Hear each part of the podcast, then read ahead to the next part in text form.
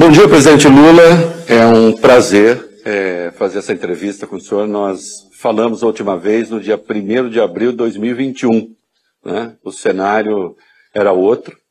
É, obrigado por ter aceitado essa entrevista é, para o programa É da Coisa, na Band News FM, com transmissão também pela Band News TV, extratos na, na Band, nas plataformas do Grupo Bandeirantes, enfim. Estou aqui contando com o apoio do, do Grupo Bandeirantes e fico muito feliz de a gente ter essa conversa. Muito obrigado. primeiro eu queria te dizer que é um prazer uh, estar aqui conversando contigo, porque isso aqui não é uma entrevista. Sim. Como você não é jornalista, você é um, um, e não é um perguntador, ou seja, você é uma pessoa que costuma tecer comentários sobre as coisas que você quer perguntar e tecer comentários sobre a resposta que as pessoas te dão.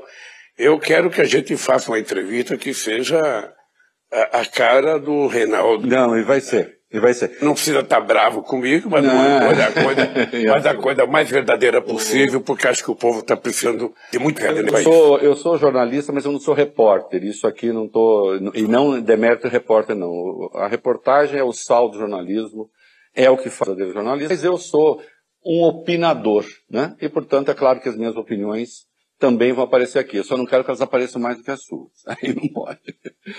É, bom, vamos. Eu quero começar é, já falamos um pouco disso no passado, mas o senhor já tinha uma história absolutamente extraordinária, vindo de onde veio, com a origem que tem, presidente duas vezes, com a importância que isso ganhou no mundo, mais de uma vez divergir, o senhor sabe disso, é, mas sempre dentro dos limites da democracia. E eu vi agora há pouco, passando pelo saguão, de Cavalcante, eu fiquei emocionado. Presidente, é, o senhor foi preso, condenado, sem provas, por um juiz incompetente, suspeito, e voltou à presidência, terceiro mandato. Terceiro mandato, um outro teve um terceiro mandato, Getúlio Vargas. Na prática foram três mandatos. Dois, ditadura, e um, que foi democracia, terminou como terminou. O senhor é o terceiro mandato na democracia. Né? O senhor tem uma caneta aí, né? se eu puder mostrar essa caneta, em 89, o senhor ganhou essa caneta para assinar a posse de 89, o senhor não ganhou 89. O senhor perdeu em 89, o senhor perdeu em 94, o senhor perdeu em 98. O senhor deve ter perdido a caneta, sei lá, 2002 e, é, e 2006. E agora o senhor assinou a posse 2022. Essa trajetória espetacular, o senhor pode falar da caneta, mas a minha pergunta é, não, como é que o senhor faz para não ter um certo senso de onipotência, assim, de, ah, eu sou Lula, eu posso tudo? Porque seria difícil alguém no seu lugar não ter isso. Eu aprendi muito cedo, Reinaldo, a conviver com a diversidade. Eu muito cedo me transformei num dirigente sindical importante, porque a gente estava num período muito longo sem que os trabalhadores pudessem fazer greve nesse país, quando nós fizemos as primeiras greves de 1978. Ah, e eu fui aprendendo a conviver com o crescimento do meu nome, com uh, o crescimento da minha popularidade, mas eu sempre tive em conta que a gente não poderia nunca esquecer o que que a gente estava representando o que que a gente tinha compromisso, de onde a gente vinha, para a gente não esquecer a nossa origem. Porque eu acho, sou daqueles que acreditam que a nossa cabeça, ela sempre pensa aonde os nossos pés pisam. Então, eu toda vez na minha vida, no sindicato, nas vezes que eu perdi, eu sempre dizia o seguinte, é preciso que a gente volte para reaprender, para a gente tentar começar a fazer tudo de novo. Eu tinha certeza que eu seria eleito presidente da República em 2014 se eu fosse candidato na sucessão da Dilma. E embora muita Parece gente... o senhor nunca esteve atrás das pesquisas. Embora... Mesmo preso. Embora muita gente queria que eu fosse candidato naquele período, eu achei que eu tinha que ser muito honesto com a Dilma e era um direito dela querer ser candidata à reeleição e ela foi candidata à reeleição. Eu tinha certeza que eu ganharia as eleições de 2018. E você se lembra que mesmo, mesmo no período preso, eu sempre tive primeiro lugar na pesquisa. Como eu tinha certeza que eu era a única pessoa capaz de ganhar as eleições de 2022 por enfrentar a maior fábrica de mentira já montada na história, sabe, do mundo, que a do Brasil foi maior do que a dos Estados Unidos, e para montar a maior gastança de dinheiro. Reinaldo, se você tiver noção de que foram colocados à disposição da eleição desse cidadão 300 bilhões de reais, entre invenção, entre desoneração, entre distribuição, entre dinheiro para taxista, entre crédito na Caixa Econômica Federal para quem não tinha sequer condição de pagar. Então, veja, eu, eu, eu tinha uma obsessão. Primeiro porque eu queria provar que os meus acusadores eram culpados, porque eu não tinha que provar a minha inocência.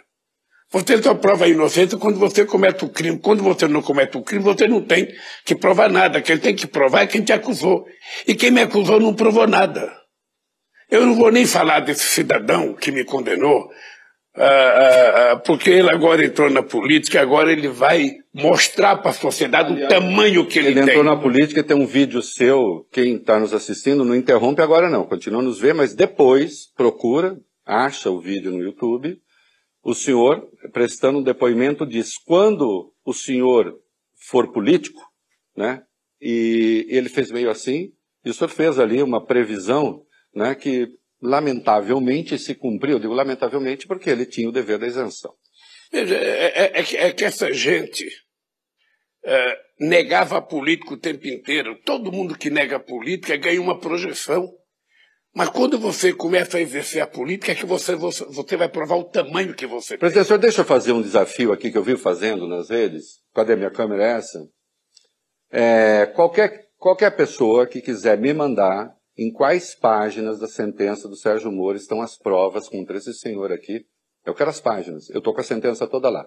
Já li, reli, fiz esse sacrifício, porque ele escreve muito mal. É... Quem quiser me mandar as páginas, por favor. O desafio continua de pé.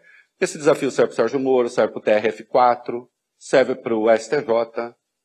Eu quero as provas. Eu não quero as opiniões que essas pessoas pudessem ter a seu respeito. É... Presidente, o senhor está no terceiro governo chegando a 2000, fim de 2026, qual vai ser a marca? Se o senhor eh, pudesse resumir, eu terminei esse mandato para. Outra vez, Reinaldo, outra vez eu assumi um compromisso de acabar com a fome outra vez. Veja, quando eu deixei a presidência da República em 2010, esse país era a sexta economia do mundo. Esse país era a sexta economia do mundo. A gente estava construindo quase 20 mil quilômetros de linha de transmissão. A gente estava construindo 12 estádios de futebol para a Copa do Mundo. A gente estava fazendo as três maiores hidrelétricas que estavam sendo construídas no planeta Terra. A gente estava preparando o Brasil para fazer as Olimpíadas. A gente tinha um compromisso de construir 4 milhões de casas, que foi o maior programa habitacional. Então eu imaginei que esse país ia dar um salto de qualidade que, sabe, em 2022 esse país deveria estar tá muito maior, esse país deveria ser a quinta economia, a quarta economia do mundo. Entretanto, o país andou para trás. Então eu volto à presidência em 2023 e eu encontro 33 milhões de pessoas passando fome. Eu encontro a maior quantidade de empregos informais que esse país já teve. Empregos informais, o teu pai deveria tratar isso como bico ou mais antigo, biscate. Não é emprego quando ele é informal, porque o cidadão não tem nenhum sistema de segurança social. Ele pensa que está trabalhando, mas quando ele sofre um acidente qualquer, ele percebe que ele está totalmente desprotegido. Então eu encontro um país numa situação muito pior do que eu peguei em 2003. E eu assumi outra vez o compromisso de acabar com a fome. Então eu vou dizer exatamente o que eu disse em dezembro de 2002 quando eu as eleições. Se ao terminar o meu mandato, no dia 31 de dezembro de 2026, e eu tiver garantido que cada brasileiro esteja tomando café, almoçando, jantando, trabalhando e as crianças estudando, eu já terei cumprido outra vez, sabe, a minha, a, a, a, a minha crença com o povo brasileiro, porque eu tenho uma causa que é esse povo. Esse povo mora num país grande. Esse povo tem. Nós provamos que é possível aumentar o salário mínimo e não causar inflação. Nós provamos que é possível colocar o pobre na universidade e por isso nós criamos o Reúne e fizemos 2 milhões de estudantes com FIES. É por isso que nós fizemos muitas universidades nesse país. E veja, eu sou o único presidente que nunca tive um diploma universitário e sou o presidente que mais fiz universidade, que mais fiz escolas técnicas, que mais coloquei estudantes na Universidade Brasileira. Então, se ao terminar o meu mandato a gente tiver recuperado a normalidade no Brasil, Sabe o que é normalidade? As pessoas viverem sem medo. As pessoas deitarem na cama, sabe, segura de que não vão ser violentadas. Sabe? As pessoas levantarem de manhã e saber que tem um trabalho, que tem um café da manhã. Se eu conseguir tudo isso, eu estarei cumprindo com a minha missão, sabe, no planeta Terra. Presidente, o senhor tem um adversário importante, chama-se Lula. O Lula 1, como se diz para ele. Lula do primeiro mandato. O Lula do segundo mandato. E aí, assim, então as comparações são feitas agora. Me parece inegável, há um, um quase consenso até entre economistas mais à esquerda, que a coisa desandou um pouco a partir de 2011, enfim. É, que erros não cometer na hipótese de que o senhor considere que se cometeram erros depois da sua saída? E eu não estou querendo demonizar ninguém. Não, mas deixa eu lhe contar uma coisa. É, é, bem possível que eu tenha cometido erros, e talvez muitos erros, de vez em quando as pessoas pedem para eu fazer autocrítica, eu falo, não, por que, que eu tenho que me autocriticar? Outro faz. me critica você. Sabe? Deixa a oposição me criticar. A, a, verdade é que a companheira Dilma pegou uma crise internacional mais violenta em 2012, 2013, uma crise muito violenta, e a verdade é que depois a gente fez um grupo, uma série de desonerações, e a gente não conseguiu recuperar a economia. Quando ela tentou mudar em 2012, que ela mandou uma medida provisória para o Congresso, o Congresso não aceitou a medida provisória de fazer algumas mudanças que ela queria. Então, a, a gente se perdeu um pouco, ou seja, e aí veio, sabe, o Eduardo Cunha, sabe que foi o karma da Dilma, ou seja, porque ele trabalhou o tempo inteiro para prejudicar a Dilma, o tempo inteiro para não aprovar as coisas boas, o tempo inteiro para colocar emendas que piorassem as coisas boas que ela mandava para o Congresso Nacional. E aí começou toda uma briga do impeachment, então não, não, não se governou mais esse país. Tá? É, o que, eu, o que eu posso dizer para você, Reinaldo, conversando com o povo brasileiro? Eu só votei porque eu acredito que é possível fazer um governo melhor do que eu fiz em 2003 e 2010.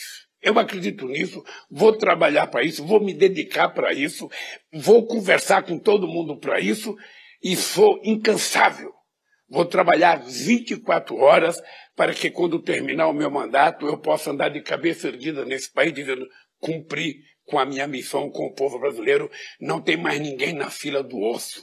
Não tem mais ninguém deitado sem tomar um copo de leite. Não tem mais nenhuma criança desnutrida nesse país. Esse é o meu compromisso e isso eu vou cumprir. Presidente, eu vou querer falar daqui a pouquinho de combustíveis em seguida, mas eu não quero perder o gancho porque é, é, é, é importante. O senhor lembrou Eduardo Cunha, Dilma, é, muitos o criticam por uma base de apoio que o senhor está procurando fazer, bastante é, é larga, é, acenando até para partidos que ainda não estão na base de apoio.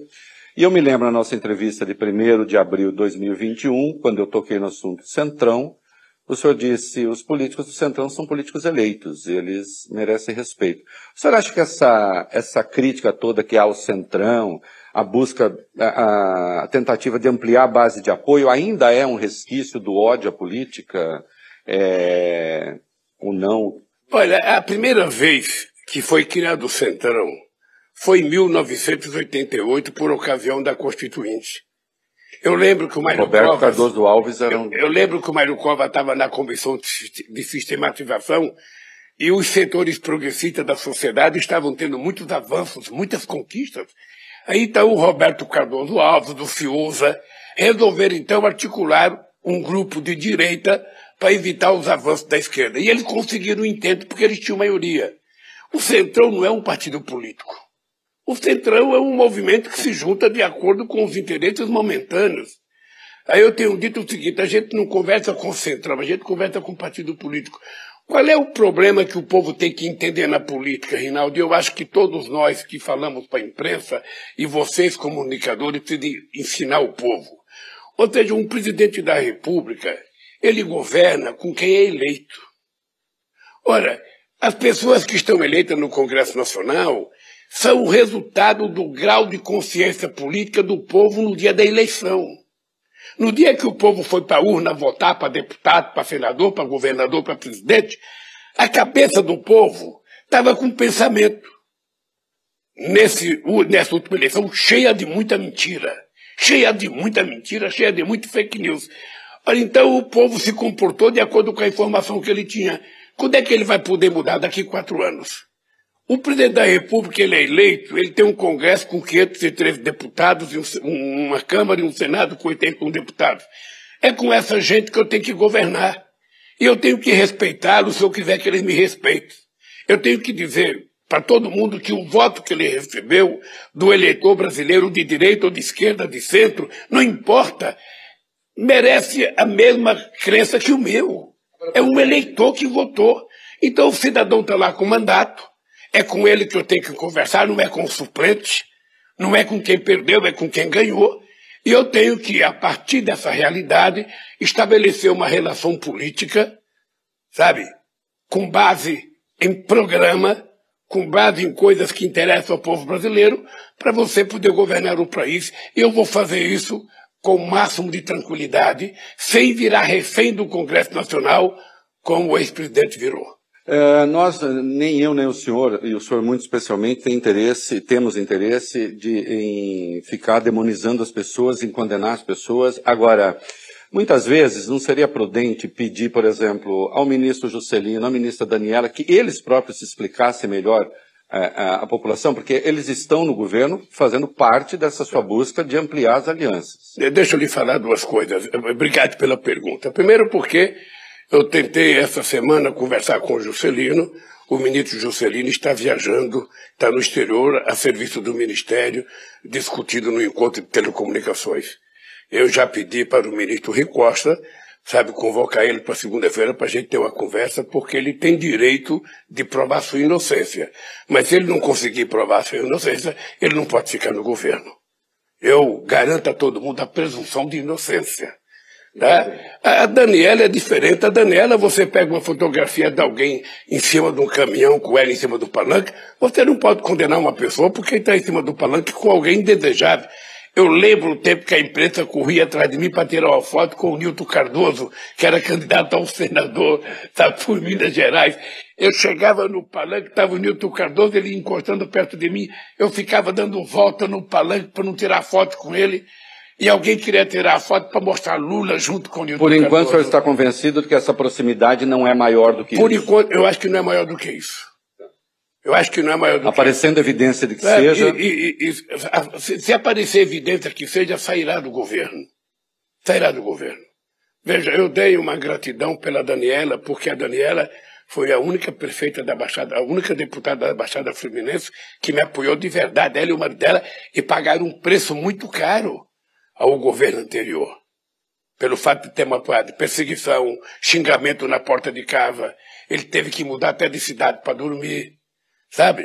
Então eu tenho que ter esse respeito, essa consideração. Mas se ela provar que ela tem ligação, ou seja, se ficar provado, obviamente que eu tenho certeza que ela não tem. Ela sairia do governo. E o Juscelino a mesma coisa e para qualquer um outro. Todo mundo que for acusado de alguma coisa tem o direito de provar sua inocência. Sabe, se ele for inocente, ele ficará no governo. Se ele for culpado, ele sairá do governo. Presidente, houve a, vamos dar um salto aqui, houve a remuneração dos combustíveis é, em padrões diferentes daquilo que se tinha. É, Para conseguir os tais dos 28,9 bilhões, é, um imposto sobre a exportação de óleo cru por quatro meses, tudo isso está no MP que tem que ir para o Congresso. É, e se fala a ala econômica venceu a ala política. Eu acho que pressão política é legítima, é parte do jogo, ainda é coisa da demonização da política. Mas eu acho que isso está dado. Né? O que me interessa, e eu estava ontem no hotel eu não sabia se eu saía para comemorar, gritar, ou se eu assim, está aí um problema. A Petrobras está pagando o segundo maior dividendo do mundo Eu estou quase orgulhoso. A gente tem a, a maior pororoca, a gente tem. Ah, e tem o maior, o segundo maior dividendo do mundo. 215,8 bilhões em 2022, 35,8 bilhões no último trimestre. Né? E, o, e o Bolsonaro aumentou os dividendos é, da Petrobras porque ele precisava compensar, porque o governo leva um pedaço, né? Ele precisava compensar os gastos que ele estava fazendo. É uma, uma empresa mista de petróleo que tem paga o segundo maior dividendo do mundo, ela está muito bem administrada, ela está com um problema de política de preço. Vamos responder as duas perguntas em tempos diferentes. É, primeiro, é, não houve vitória econômica sobre vitória política, porque no meu governo todas as decisões passam por mim. Ele passa por mim todas as decisões ela pode ter um resultado econômico, mas a decisão é sempre política. Já que a gente fala de combustível, o senhor não tem posto de É sempre né? político. o senhor não tem posto de As decisões nesse governo são tomadas na minha mesa e pode ser comunicada pelo ministro do Turismo, pode ser comunicada pelo ministro do Transporte, pode ser comunicada pelo ministro da Economia. Nesse caso do combustível, a decisão foi comunicada pelo ministro Fernando Haddad e pelo ministro de Minas e Energia. Tá? Por quê? Porque eu tinha dito na época de que o ex-governo, o ex-presidente, tinha feito apenas um jogo eleitoral, punindo governadores que tiveram menos dinheiro para investir na educação e para investir na saúde, para poder fazer uma bravata junto ao povo brasileiro e ganhar as eleições reduzindo o preço da gasolina. Quando ele poderia ter tomado a decisão sem precisar prejudicar o governo do Estado. Ele poderia ter tomado a decisão da mesma forma que se tomou a decisão de aumentar a gasolina, sabe, poderia se tomar a decisão de baixar o preço da gasolina. Pois bem, então nós resolvemos tomar uma medida. Ah, era para era que o reajuste fosse 69 reais. A gente fez 69 um centavos por litro 30, na, na refinaria. 69 centavos por litro, a gente resolveu fazer só 34 34 centavos, ou seja, a gente resolveu com que a Petrobras assumisse 13 centavos e a gente vai cobrar o imposto na exportação de petróleo cru, sabe? Para que a gente possa dotar o Estado de uma capacidade de arrecadação para pagar aquilo que o Estado, sabe, desonerou. É, é justo. Porque quando nós descobrimos o pré-sal, a gente não queria ser exportador de óleo cru. A gente queria ser exportador de derivados de petróleo. Acontece que você viu não só o dividendo que a Petrobras anunciou, mas o lucro da Petrobras. Tá? Então é, é, inacreditável que essa empresa teve um lucro de 189 bilhões, 180 e poucos bilhões, teve dividendo de 200 e poucos bilhões, sabe? E muito pouco investimento. A Petrobras é uma indústria de energia, é uma indústria de petróleo. A Petrobras tem que fazer investimento para que ela possa cada vez mais descobrir novas coisas. A Petrobras deveria estar pesquisando etanol, sabe, segunda geração. A Petrobras deveria estar pesquisando biodiesel de segunda geração. A Petrobras deveria estar tentando fazer investimento na pesquisa no hidrogênio verde. Ou seja, a Petrobras é uma empresa de energia. A Petrobras é um patrimônio desse país. A Petrobras não é um patrimônio apenas das pessoas que são acionistas. E eu pergunto o seguinte, o governo, que é acionista majoritário, o governo tem que ter poder de tomar decisão. E eu vou te garantir uma coisa, você está lembrado que eu disse, nós vamos abrasileirar os preços do petróleo é que fizeram uma mudança nas empresas estatais que para indicar um diretor leva tempo e para indicar o conselho leva tempo. Nós só vamos poder, talvez, ter o controle da Petrobras em abril.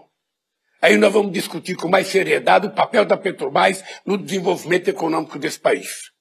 A Petrobras não é uma empresa para vender, sabe, os seus ativos como está vendendo. Nós vendemos praticamente todos os nossos ativos no, no, no, nos estados brasileiros do Nordeste, do Centro-Oeste, no Rio de Janeiro. Você sabe que qual é o risco das ações da Petrobras caírem amanhã, porque Lula anuncia intervenção na Petrobras? Não, não tem intervenção, não. Tem interesses brasileiros nesse negócio, interesse do povo brasileiro. A Petrobras, se não fosse investir em pesquisa, a gente não tinha descoberto o pré-sal. Sabe? Então nós temos que pensar. Aliás, esses dividendos Petrobras, parece que vocês querem deixar 6,5 bilhões para investimento. É que nós temos que pensar na Petrobras enquanto empresa, mas temos que pensar na Petrobras enquanto uma indústria, sabe, de interesse estratégico do Brasil. A gente jamais vai querer que a Petrobras tenha prejuízo. Mas a Petrobras tem que fazer investimento. E muitas vezes, quando você faz investimento, você coloca muito dinheiro para você poder ter um retorno mais a médio e longo prazo. A gente não descobriu o pessoal porque alguém ia passando no alto mar e descobriu, olhou lá embaixo e descobriu que tinha petróleo. Não. Aquilo foi muita pesquisa. Aliás, para quem nos acompanha, presidente, houve um aumento da distribuição de dividendos da Petrobras e despencou o investimento e agora se pretende pelo menos reservar 6,5 bilhões para é, pesquisa, para investimento na Petrobras, que essa reserva não estava feita. Não estava feita porque, veja, é uma loucura o que nós estamos fazendo de dividendo. Você poderia ter dado metade dos dividendos e metade fazer investimento. Melhorar as condições da empresa. Sabe, fazer com que a Petrobras ela tem que fazer manutenção nos postos, sabe, todo ano. Ela não pode parar de fazer manutenção, ela não pode fazer, de investi fazer investimento em novas pesquisas, novas tecnologias, senão ela fica uma empresa ultrapassada. Acontece que o pessoal que tomou conta da Petrobras resolveu sabe, fazer graça com os acionistas minoritários. E ela precisa se preparar para uma economia pós-petróleo, inclusive, né? Não, veja, nós temos que preparar, a Petrobras ela pode muita coisa. Eu estou te contando, em 2008, a Petrobras estava fazendo pesquisa na produção de, de etanol, sabe, uh, uh, de segunda geração. Esse dia eu perguntei se, tava, se tinha continuado a pesquisa, não pararam. A gente tinha montado uma fábrica de biodiesel, sabe? Parou a fábrica de biodiesel. Ou seja, a Petrobras não é uma empresa só para ganhar dinheiro, para dar para os acionistas. A Petrobras é uma empresa para pensar na soberania energética deste país. Porque ela pode muito. Eu brincava quando eu era presidente da República que a Petrobras ela tinha tanto poder, ela era tão forte, que em algum momento a Petrobras iria eleger o presidente dela diretamente pelo voto e eles iriam indicar o presidente da República. A mesma coisa foi a privatização da Eletrobras. Foi a privatização da Eletrobras, ou seja, você vendo uma empresa do tipo da Eletrobras, Sabe, a primeira coisa que os diretores fazem é aumentar o salário dele de 60 para 370 mil reais por mês. E um conselheiro, para se reunir uma vez por mês, ganha 200 mil reais por mês. É essa moralidade pública da privatização, sabe, da Eletrobras. Então é o seguinte, as pessoas têm que saber que eu defendo o Estado brasileiro forte. Eu não defendo o Estado, sabe, intrometido na economia, mas eu defendo o Estado indutor da economia. Eu quero um BNDES forte, eu quero um Banco do Brasil forte, eu quero uma Caixa Econômica forte, eu quero o BNB forte, o BASA forte, eu quero a Petrobras forte, eu quero que o Brasil tenha empresas poderosas para incidir na economia. Quem está comprando as nossas empresas estatais? Empresas estatais espanholas, empresas estatais chinesas. Sabe, por que, que o Brasil não pode ter empresas que podem induzir na economia? Acontece que se criou, na cabeça do povo brasileiro, a ideia que tudo que é público não presta e tudo que é privado é maravilhoso. Não é isso? É isso. Nós vimos agora o que aconteceu, sabe? Com as americanas. Com as americanas. Uhum. Nós vimos agora. Nós já tínhamos vindo com o Pan-Americano na mão do Silvio Santos. Nós já tínhamos visto quando foi criado o PROE, ainda no governo Fernando Henrique Cardoso. Ou seja, a verdade é que você pode ter empresa pública de economia mista da maior qualidade, empresas que possam prestar serviços ao país. O SUS. O SUS foi achincalhado desde que nós criamos o SUS em 1988. Você está lembrado quantas vezes achincalharam o SUS? Não, eu lembro até durante a pandemia, numa conversa, o então ministro Paulo Guedes dizendo que o ideal seria dar vouchers para as pessoas para elas procurarem a medicina privada. Ele disse, se quer ir ao Einstein, vai, né? Um veja, voucher. Pois é, então você veja uma coisa. Quem, quem salvou esse país foi o Sistema Único de Saúde. E é importante as pessoas lembrarem que o Brasil é o único país com mais de 100 milhões de habitantes que tem um sistema único de saúde que atende gratuitamente as pessoas, que faz cirurgia gratuita para as pessoas e, sobretudo, transplante e que dá remédio de graça à maioria do povo. Presidente, brasileiro. eu vou falar de um outro ente que também o senhor disse da Petrobras, né? Qualquer dia vai ter eleição direta para presidente da Petrobras, eles vão dizer o que fazer. Vou dizer de um outro ente que muitas vezes parece ser tratado como, na verdade, o chefe da República, né? O Banco Central, eu fiquei, eu não estou querendo demonizar ninguém, mas eu sempre me comovo quando vejo o presidente do Banco Central dizendo que é preciso ter boa vontade com o governo. Né? É, na minha cabeça, no máximo o governo poderia ter boa vontade do presidente do Banco Central. É, o senhor venceu o debate dos juros, porque hoje um monte de gente que dizia que a política é essa mesma, dizendo não dá mais, o varejo está quebrando, o crédito está secando, e é preciso rever a política de juros. Não é? é? eu quero saber, intelectualmente o senhor venceu o debate, agora o senhor apanhou que foi uma beleza, né? em todo canto. Por que foi o senhor a levantar a questão? Na verdade, na verdade, na verdade eu apoiei da Faria Lima. Porque a Faria Lima ganha muito com juros altos. Ela vive disso. Agora, é o seguinte, qual é. Agora veja, qual é a explicação? Qual é a explicação de você ter juros de 3,75 num país em que a economia não está crescendo? Num país em que a economia não está crescendo? Saiu o PIB do último trimestre negativo, ou seja, portanto a economia brasileira não cresceu o ano passado apesar da fanfarrice do Guedes, não cresceu. Então você tem uma economia que não está crescendo, você tem um desemprego que está em emprego, sabe, informal, com os trabalhadores ganhando pessimamente mal, porque a massa salarial caiu muito. Você não tem crédito, o crédito está escasseando, logo, logo nós poderemos ter uma crise de crédito. E eu queria uma explicação apenas por que, o juro está atrás de 75. Eu até não ligo muito para essa coisa de Banco Central independente ou não independente, autônomo ou não autônomo. Eu fui presidente oito anos, o Meirelli foi presidente do Banco Central, e ele tinha autonomia. Ele tinha autonomia, mas tinha responsabilidade. A responsabilidade dele é saber o seguinte: esse país tem uma pessoa, tem uma pessoa que foi eleita para presidir o país. Mesmo assim, essa pessoa não tem autonomia. Eu tenho que prestar contas ao Congresso Nacional eu tenho que prestar conta à Câmara, eu tenho que prestar contas ao Senado, eu tenho que prestar contas ao Tribunal de Contas da União e tenho que prestar contas à sociedade brasileira, tenho que prestar contas aos meios de comunicação que vive toda hora cobrando. Ora, por que, que esse cidadão, que não foi eleito para nada, ele acha que ele tem o poder de decidir as coisas e ainda ah, eu vou pensar como é que eu posso ajudar o Brasil. Não, você não tem que pensar como ajudar o Brasil, você só tem que pensar como reduzir a taxa de juros para que esse país volte a ter crédito, para que a economia volte a funcionar. É isso que tem que fazer. E isso não é, não é bravata minha, porque eu também não tenho interesse de ficar brigando com o presidente do Banco Central. A única coisa que eu acho é o seguinte: esse país não pode ser refém de um único homem. Ou essa hora, é, quem, porque todo mundo tem uma entrevista na cabeça, né, com Lula. Por que não perguntou tal coisa? Nessa hora, Reinaldo se calou. É que eu concordo. Eu não só concordo, como eu Acho que o senhor também, né? Procurou saber quando é que juro alto corrige inflação ali provocada pela oferta, que não é inflação de demanda. E eu não encontrei explicação até hoje. E a explicação não existe. Não tem explicação. Então está na hora de baixar a taxa de juros, eu Sabe, acho. Deixa eu lhe falar uma coisa. Deixa eu lhe falar uma coisa. Eu acho que ele tem que fazer o trabalho dele. Mas o trabalho dele, efetivamente, ele tem três obrigações que foi determinada na lei que aprovou a autonomia do Banco Central. Ele tem que estar preocupado com a inflação, mas ele tem que estar preocupado com o emprego e preocupado com o crescimento da economia. Ele não pode esquecer as outras coisas e ficar estabelecendo um plano de metas que, que ele aliás, sabe que não está vai na, está na lei que instituiu a autonomia do Banco Central, é na lei complementar. É lógico que veja, e como lembrou o presidente do Conselho do Bradesco, também é o que faz o, o Banco Central Europeu, também é o que faz o Fed americano, se preocupar com essas três coisas.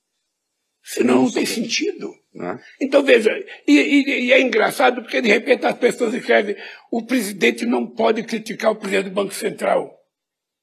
Que absurdo! Que absurdo! É, o presidente da República pode criticar. O que eu não posso é ser leviano e dizer coisas que não sejam verdadeiras. Eu estou dizendo a máxima verdade. Não existe explicação para a taxa de juros ser 13,75. Não existe excesso de consumo, não existe inflação de consumo nesse país, a economia não está crescendo, o povo não está comendo. Então não tem nenhuma razão de juros altos. Apenas isso. Juros reais de 8%, com os Estados Unidos ainda juro negativo, está passando, mas tá o europeu está negativo. Está cheio de juro negativo. Sabe? Então não tem explicação. Eu quero que ele entenda que ele precisa dever explicação ao povo brasileiro. Ele que vai para a televisão explica, não, o juro a 375% é maravilhoso, é extraordinário.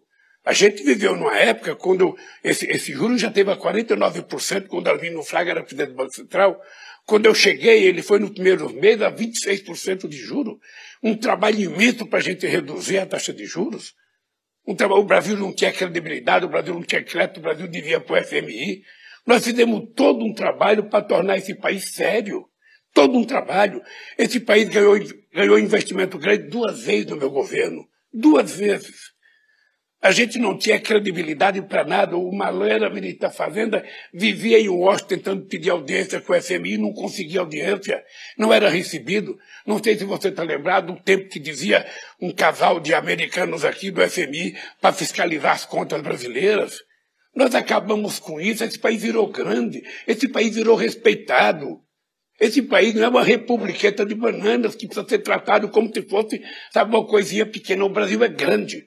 E essa é uma coisa que eu vou fazer, Renato. Essa é uma coisa que eu vou fazer. Eu vou te contar uma coisa. Eu vou recuperar o prestígio internacional do Brasil. O Brasil vai, vai, voltar a ser protagonista internacional outra vez. A gente vai ter mais investimento direto, investimento externo direto aqui no Brasil. E a economia vai voltar a crescer. Eu vou te dar um exemplo. Nós estamos retomando agora todas as obras do Minha Casa Minha Vida, que estavam paradas, e vamos assumir o compromisso de produzir mais 2 milhões de casas. A gente tá, vai, vai começar agora a reconstruir todas as obras que estavam paradas na área da educação. São quase 4 mil obras. Eu vou te dar um número. Nós anunciamos agora, eu fui a Sergipe, dar início ao começo de uma obra que estava paralisada desde o meu tempo da presidência. Nós fomos dar início a essa obra e nós anunciamos ao Brasil 23 bilhões de investimento em obra de infraestrutura. Isso em apenas um ano é mais do que o cidadão que saiu anunciou em quatro anos. Ou seja, em um ano, a gente está fazendo mais investimento em infraestrutura do que ele fez em quatro anos. E vai ser assim na educação, vai ser assim na saúde, vai ser assim no transporte, vai ser assim na economia brasileira. Você vai perceber que a economia vai voltar a crescer, porque a gente vai colocar esse país para trabalhar. Nós estamos reorganizando a sociedade. Estamos tentando fazer com que as coisas voltem à normalidade. Vamos cuidar da agricultura familiar, vamos fazer outra vez o PAA, vamos fazer o PNAE. Nós vamos colocar dinheiro para circular, sabe? No setor produtivo, investindo, investindo muito em pequenas e médias empresas, em pequenos e médios empreendedores, na agricultura familiar, na média agricultura. Porque é assim que esse país vai voltar a crescer. Presidente, o senhor falou da presença internacional do Brasil. O senhor já esteve na Argentina, no Uruguai, nos Estados Unidos, falou com o Macron, recebeu Olaf Scholz, é, John Kerry estava aqui até há pouco. É, o senhor vai para a China, vai se encontrar com Xi Jinping dia 28. Depois tem Portugal, enfim, é, países africanos. Em agosto tem reunião dos BRICS da África agosto, do Sul. reunião dos BRICS da África do Sul. É, o Brasil voltou, como se diz, né? É, e parece que hoje o senhor tem um telefonema importante, não tem? Hoje eu vou conversar com o presidente da Ucrânia. Isso. Quando isso aqui for ao ar, o presidente já terá conversado com o presidente Zelensky. E eu vou conversar com ele o que eu já conversei com o Biden, o que já conversei com o Macron, o que eu já conversei com o Lávio Schutt. Ou seja, eu tenho proposto a eles que é preciso criar uma espécie de G20 para discutir a paz. Porque só tem gente discutindo guerra. Então é preciso criar um grupo de países que se disponha a discutir, tanto com o presidente da Ucrânia quanto o presidente da Rússia, o estabelecimento de paz. Porque a Europa está financiando a guerra, está colocando dinheiro, todo dia anuncia dinheiro, os Estados Unidos todo dia anuncia dinheiro, ou seja, não, tem ninguém falando em paz. Então, o Brasil está se colocando para discutir paz. A gente quer juntar a China, vou conversar com o Xi Jinping isso, Hoje eu vou conversar com o presidente sobre isso, ou seja, vou discutir. Se for necessário, discuto com o Putin sobre isso. E tenho discutido porque é preciso a gente entender que primeiro a gente tem que parar a guerra. Depois que a gente parar a guerra, a gente vai negociar o que, que vai acontecer. Quando o senhor falou de criar o grupo, é, a, a extrema-direita e alguns especialistas no próprio pensamento, que se travestem de especialistas em política internacional, resolveram ironizar. Olha o Lula aí achando que pode acabar com a guerra. É, eu queria que o senhor falasse um pouco sobre como foi a reação quando o senhor falou de criar esse grupo para discutir. É, é, primeiro, primeiro, a fogo, primeiro é importante o seguinte, porque tem muita gente, tem muita gente que uh, fala muita bobagem, tentando passar a ideia de que entende e não entende de nada. Veja, é, é o seguinte, você, você tem que encontrar alguma coisa que possa justificar você retomar a paz. Veja, e, e a guerra já está um ano. Essa guerra está influenciando muita coisa do mundo. Aqui o Brasil está sendo vítima dessa guerra. Aliás, parte da inflação que está aqui no mundo. Parte da inflação no mundo é por conta dessa guerra. Então, não dá para todo mundo ficar olhando. Sabe, alguém tem que chamar para conversar. Eu vou te contar um exemplo. O acordo do Irã, que o Celso Amorim e eu e o presidente da Turquia fomos fazer. Quando a gente decidiu ir conversar com a Ahmadinejad, o Obama não queria que a gente fosse. Angela Merkel não queria que a gente fosse, o Xi Jinping não queria que a gente fosse, o, o, o, o Medvedev não queria que a gente fosse, apenas o Sarkozy naquele tempo concordava que a gente fosse lá. Quando eu cheguei em Teherã, eu tinha recebido dois telefonemas do Obama de que, que eu ia ser enganado porque não dava para fazer acordo com a Ahmadinejad. Nós fomos lá e fizemos o um acordo de enriquecimento de urânio igualzinho o Brasil tem. E eu disse para a Ahmadinejad, eu desejo para você o que o Brasil tem. E na nossa Constituição está garantido que a gente não quer, sabe, a questão de arma nuclear. É, é isso. E ela assinou o acordo. Assinou o acordo. Quando nós pensamos que o mundo iria agradecer o Brasil por causa do acordo, o mundo aumentou a punição, o bloqueio ao Irã. E depois de três anos fizeram um acordo pior do que aquele que nós fizemos. Porque, Aliás, ali teve um pouco um passa-moleque da diplomacia americana. Não, é porque é o seguinte, é porque não estava previsto que o Brasil pudesse entrar no cenário político com a força que o Brasil entrou. Nós fizemos o grupo, o grupo de amigos e conseguimos restabelecer a eleição, a, a eleição na Nicarágua, na, na, na, Venezuela, com o Chávez, do referendo, com a participação, sabe, da Fundação Jimmy Carter, com a Fundação do Colin Powell, sabe? e com a, com a, participação da Condoleta, que era secretária de Estado também nos Estados Unidos. Ou seja, como é que a gente pode construir, sabe, esse processo? Conversando. Conversando. Então, se depender da minha vontade, nós vamos criar um grupo, sabe? Eu vou para o G20 agora, eu vou para o G7 agora no Japão. Lá eu vou entrar nesse assunto outra vez, porque não é só discutir o que os Estados Unidos querem discutir. Não é só discutir o que o Japão quer discutir. O que, é que o Brasil quer discutir? O que, é que o Brasil está pensando sobre as coisas? Então é isso que o Brasil tem que se mostrar.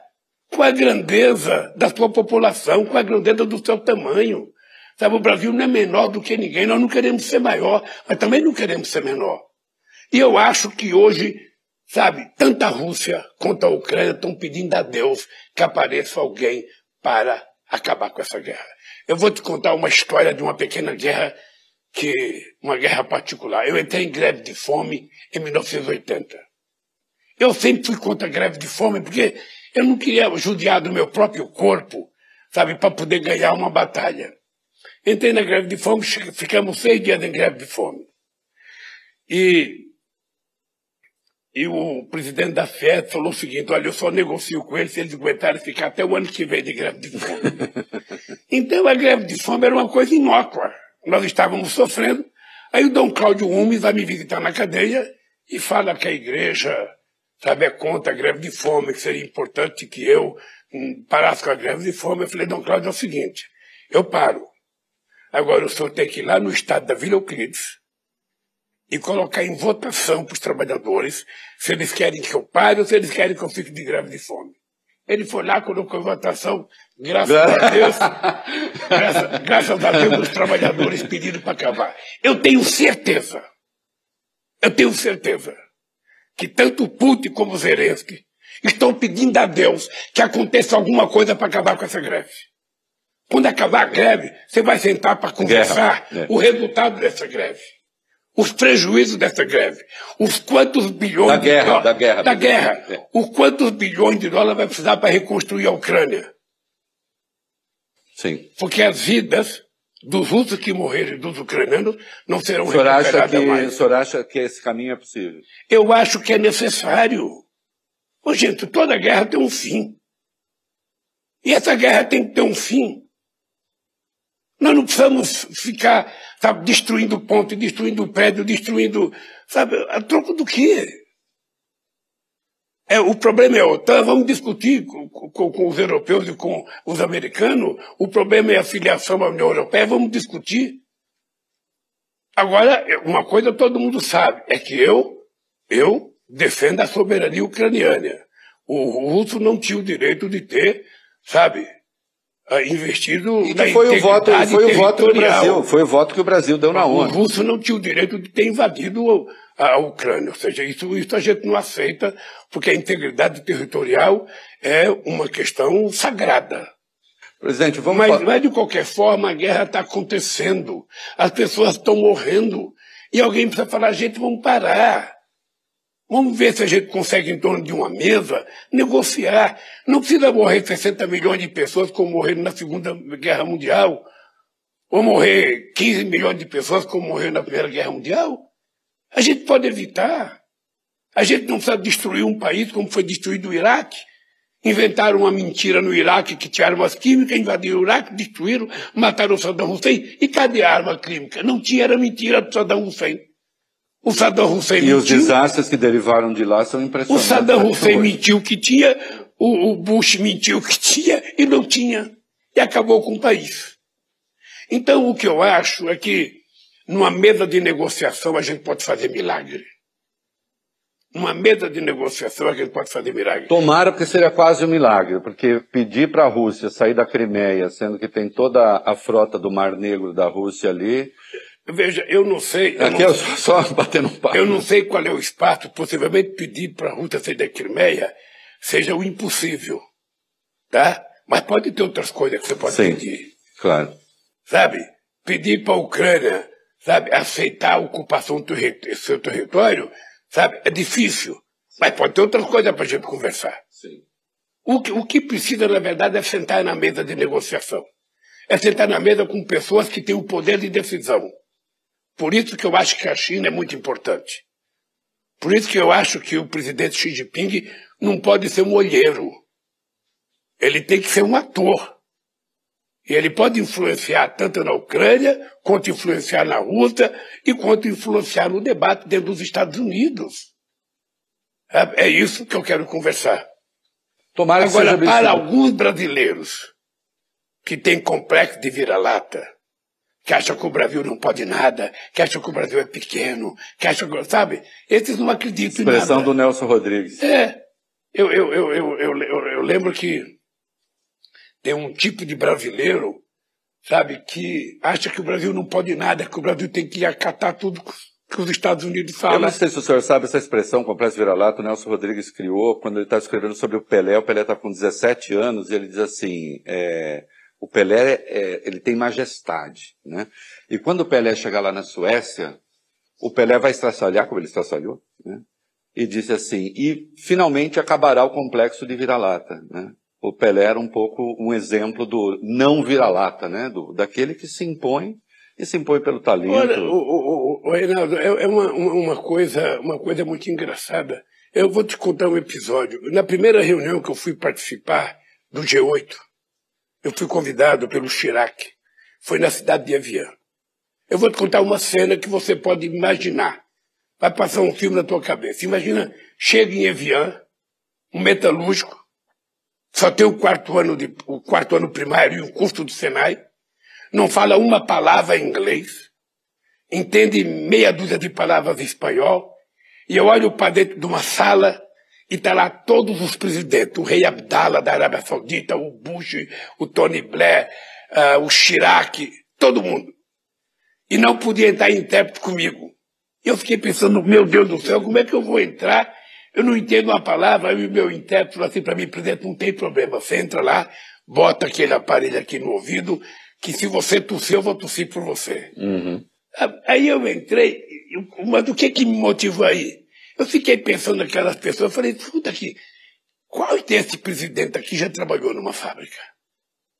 Qual desses presidentes aqui já morou numa rua que entra um metro e meio de água dedicada? Porque eu morei na Ponte Preta em São Caetano, entrava na, vila, na, na, Ponte Preta em São Paulo, na divisa com São Caetano, entrava um metro e meio de água dentro de casa. Você acordava de noite com um rato tentando escapar, com barata tentando escapar, a gente tentando levantar o que a gente tinha, uma cama velha, uma geladeira. Outro dia eu fiquei pensando, qual desses presidentes já passou por isso? Então é o seguinte, olha, eu, eu tenho autoridade moral para entrar aí, mesmo que eu não fale nenhuma palavra. Entrei, fui conversar e graças a Deus a gente conquistou o respeito. Porque respeito é uma coisa boa quando a gente dá e a gente exige que seja respeitado. Eu gosto de dar e gosto de receber. E a gente só é respeitado quando a gente anda de cabeça erguida. Quando a gente não tem o complexo de vira-lata, o complexo de pequenez, o complexo de inferioridade, não. Sabe? Eu tenho. O Brasil é um país importante, o povo brasileiro é um, um povo importante, então é em nome deles que eu ando de cabeça erguida. Presidente, vamos falar de algumas batalhas internas que o senhor tem. É, o senhor vai nomear, o senhor vai indicar dois nomes para o Supremo. Né? E aqui eu quero fazer algumas considerações. É, o Supremo, eu acho que ele já foi ele já foi extremamente injusto com o senhor e já foi extremamente justo. Né? Houve as duas coisas. ele estava falando já sendo, isso vai dar. Sim, vai ler mesmo. É, eu lembro que quando ele foi negado o habeas corpus preventivo, que possibilitou sua prisão em 2018, foi negado por 6 a 5, né? E cinco dos seis votos que negaram eram indicados ou pelo senhor ou pela Dilma, e dos cinco que votaram a favor da habeas corpus, três não eram indicados, é, não eram indicações do PT. Né? É, a Lava Jato, durante muito tempo, com todas as suas excrescências e absurdos, acabou tendo, de algum modo, acolhida ali no Supremo, até que, enfim, parece que as coisas é, saíram contento, mas também lhe custaram 580 dias na cadeia, uma condenação sem provas, já falamos disso. E indicações de pessoas com perfil progressista, etc. Senhor vai indicar, e se fala muito, por exemplo, que o senhor pretende indicar o seu advogado, Cristiano Zanin, é, para ser ministro do Supremo. Eu não estou querendo saber o nome que o senhor vai indicar. Eu só pergunto assim, é, indicar alguém tão próximo, num ambiente tão viciado, em tese, uma pessoa muito próxima, num ambiente tão viciado como está, com o Supremo ainda na mira, Aliás, foi o prédio mais atacado pelos vândalos, um ataque de natureza terrorista. É, não seria um erro?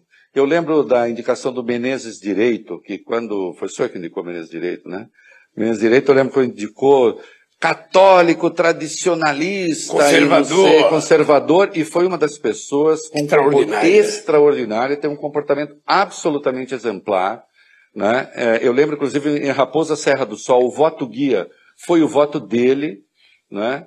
É, não seria melhor, assim. Ah, tem que ser anti-lavajatista. Anti-lavajatista, eu não sei. Legalista, eu espero que seja. Legalista, eu espero que seja. Reinaldo, deixa eu te contar uma coisa. Você sabe que eu, durante muito tempo, eu tive dúvidas sobre a ressurreição.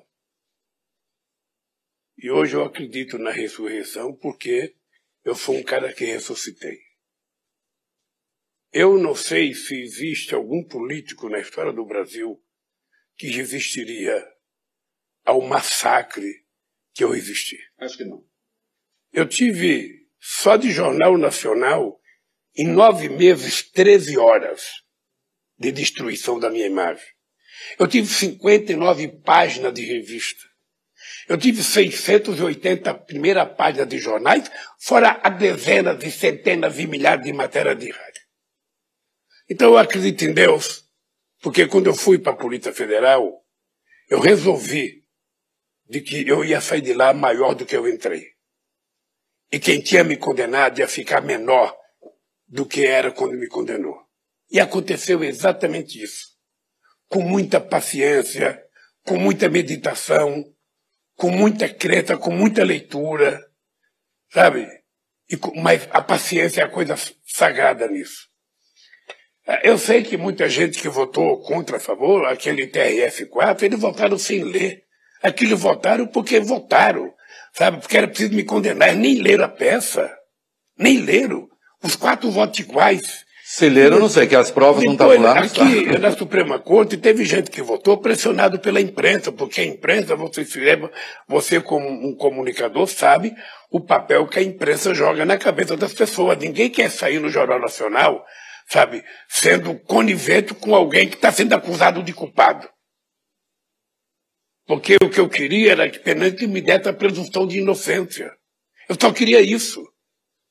Sabe? Então, eu votei. Se eu tivesse que escolher as pessoas que eu já escolhi com as informações que eu tinha na época, eu as escolheria outra vez. Sim. Eles votaram coisa importante, eles votaram célula-tronco, votaram União Civil, votaram Rapor da Serra do Sol, sabe, votaram coisa muito importante. Sabe, o papel da Suprema Corte agora no processo eleitoral contra, contra esse, esse, esse psicopata que governou esse país, sabe, é uma coisa muito importante. Então veja, qual é o critério de escolha? Ah, um dia desse, um cara falou assim, meu Lula, você pode escolher o que você quiser, biografia, o cara pode ter lido todos os livros do mundo, mas não esqueça uma coisa, a pessoa tem que ter caráter. Então é o seguinte, eu vou levar em conta o caráter. Não só, eu vou levar em conta. Obviamente que você tem sempre um grupo de pessoas que você consulta. Sabe, eu consulto muita gente, eu consulto outros advogados, eu consulto gente de outros estados, eu consulto muita gente para saber, olha, o Reinaldo, eu estou pensando em indicar o Reinaldo. Era é uma, é uma, é uma ideia. O que que você acha dele e tal? E é com base nisso é que você indica a pessoa. Agora, tem gente que quando coloca a toga pode mudar de posição. Sabe? A pessoa quer construir a sua autoimagem. Às vezes, quando a pessoa é muito próxima e ganha um cargo que vai até os 75 anos, ela não pode, tentando provar a sua isenção, dar uns votos equivocados? Eu, eu, eu não quero, eu não quero ficar julgando ninguém. Eu estou querendo, uh, depois que o povo brasileiro me perdoou e me elegeu presidente da República, eu estou querendo, sabe, relativizar tudo o que aconteceu comigo. Tá. Eu não quero ficar julgando. Agora, a verdade é o seguinte: eu vou escolher, eu tenho que escolher dois, dois. e possivelmente três. Possivelmente três, se houver uma antecipação da saída de outras pessoas. Sempre pode acontecer. Uhum. Mas o critério meu sempre será o mesmo. Primeiro, sabe, notório saber jurídico. Porque eu não quero escolher um juiz para mim. O juiz é para a nação. Segundo, o cara tem que ser cumpridor da nossa Constituição. Se for muito Terceiro. próximo, o senhor não está fazendo campanha contra ninguém, não, hein? O Zanin acha da maior competência, mas se for muito próximo, o senhor parecerá que será um juiz. Não, veja, hoje, se eu indicasse o Zanin, todo mundo compreenderia que ele merecia ser indicado. Sim, tecnicamente. Sabe, tecnicamente ele, sabe, cresceu de forma extraordinária, é meu amigo, é meu companheiro. Sabe, como outros são meus companheiros? Sabe, outros são meus companheiros, mas eu nunca indiquei por conta disso. E nunca pedi. Essa é uma coisa que eu tenho orgulho, Reinaldo. Eu nunca pedi nenhum favor a nenhum ministro. Nunca, nunca, nunca. Ele não foi indicado para me fazer favor. Ele não foi indicado para me proteger. Ele foi indicado para cumprir a Constituição e garantir o processo democrático desse país. Presidente, uma última pergunta para encerrar, porque eu vou expor ah, aqui. Eu, eu vou, não, o Crispiniano está dando bronco, foi que não, acabou. Porque nós vamos lançar agora, nós vamos lançar agora um Cadê novo. ele? Está lá, ó. É que, Expõe mesmo. É que, é que eu vou, eu vou, eu vou lançar quando você estiver colocando o programa no ar. É. Eu já terei lançado um novo programa Bolsa, Bolsa Família. Família que é um programa que vai ser Se extraordinário. senhor quiser, fala, porque eu deixo a minha ultimíssima pergunta, deixo para depois. Pode falar do Bolsa Família, senhor vai em seguida agora. Aliás, É porque nós vamos- eu estou muito honrado, tem, tem centenas de pessoas nos esperando. eh, Primeiro, esperando primeiro é o seguinte, Reinaldo, a coisa mais sagrada de um programa social é o cadastro. O cadastro tem que ser muito sério. Porque somente o cadastro é que vai permitir com que o benefício chegue a quem necessita. Então a gente vai fazer um programa que a gente vai pedir o apoio do Ministério Público Federal, do Ministério Público Estadual, sabe, ah, das igrejas, do sindicato, dos prefeitos, para que o cadastro seja feito com a maior seriedade e o cadastro atenda as pessoas que necessitam. Segundo, a gente vai atender Sabe, a família vai receber 600 reais, mais 150 reais por cada criança até 6 anos de idade, e mais 50 reais para criança de 7 até 18 anos de idade, e a mulher gestante, enquanto ela estiver no processo de gestação, ela vai também receber os 50 reais. Ou seja, a pessoa vai chegar a receber até um pouco mais de mil reais, em muitos casos, porque nós queremos acabar com a fome de verdade. Mas essa é apenas uma parte da nossa política de combate de combate à fome. Porque, junto com isso, vem política de crédito, junto com isso, vem política de compra de produto da agricultura familiar, junto com isso vem o fortalecimento da agricultura familiar, junto com isso vem a lei que obriga as prefeituras a comprarem 30% do alimento da merenda escolar, sabe, da agricultura familiar. Junto com isso vem um reajuste da merenda escolar, que faz sete anos que não é reajustado. Sete anos.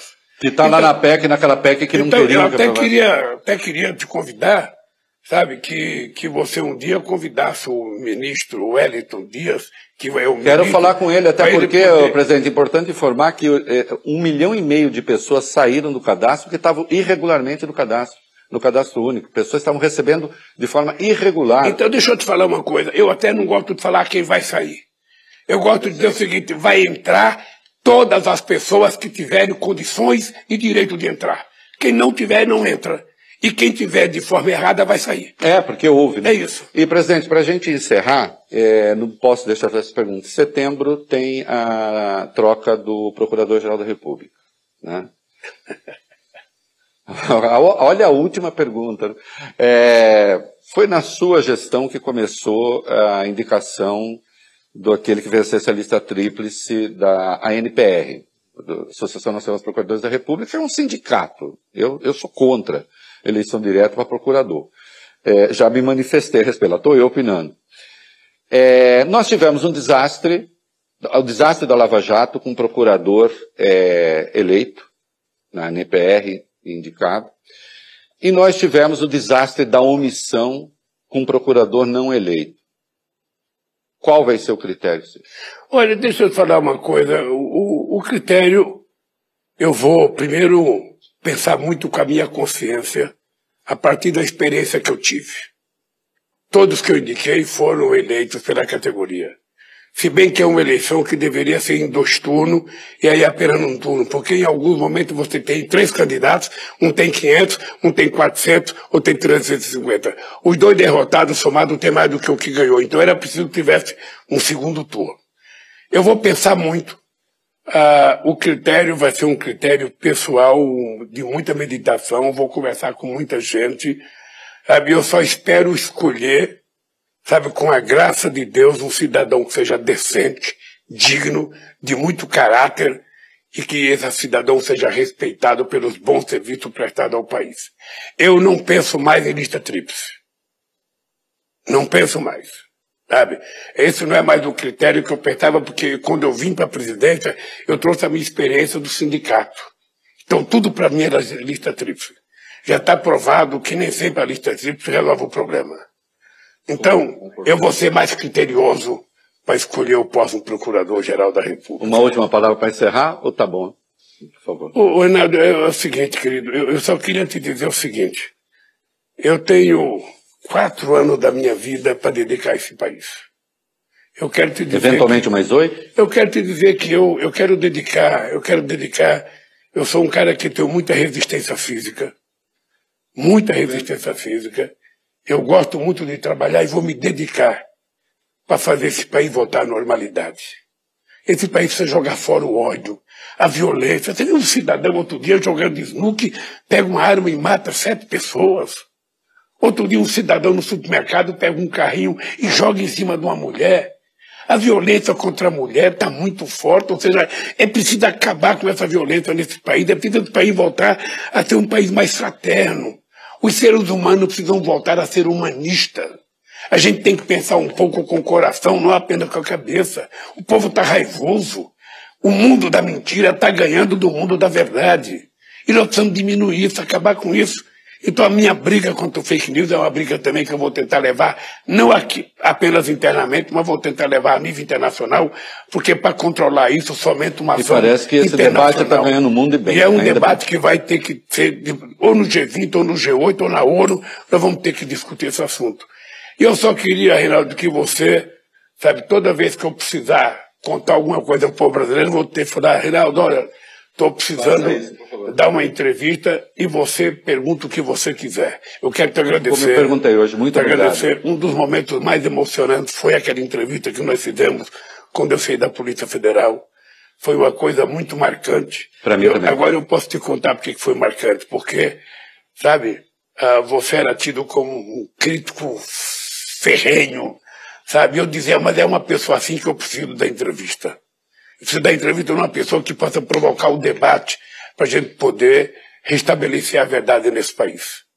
E eu acho que o Brasil precisa de mais comunicadores com o teu caráter, com a tua coragem e com a força de dizer a verdade que você diz. Se o Brasil tiver mais gente assim, a gente vai poder consolidar esse país como um país verdadeiramente democrático. Portanto, obrigado. Obrigado, presidente. Muito obrigado.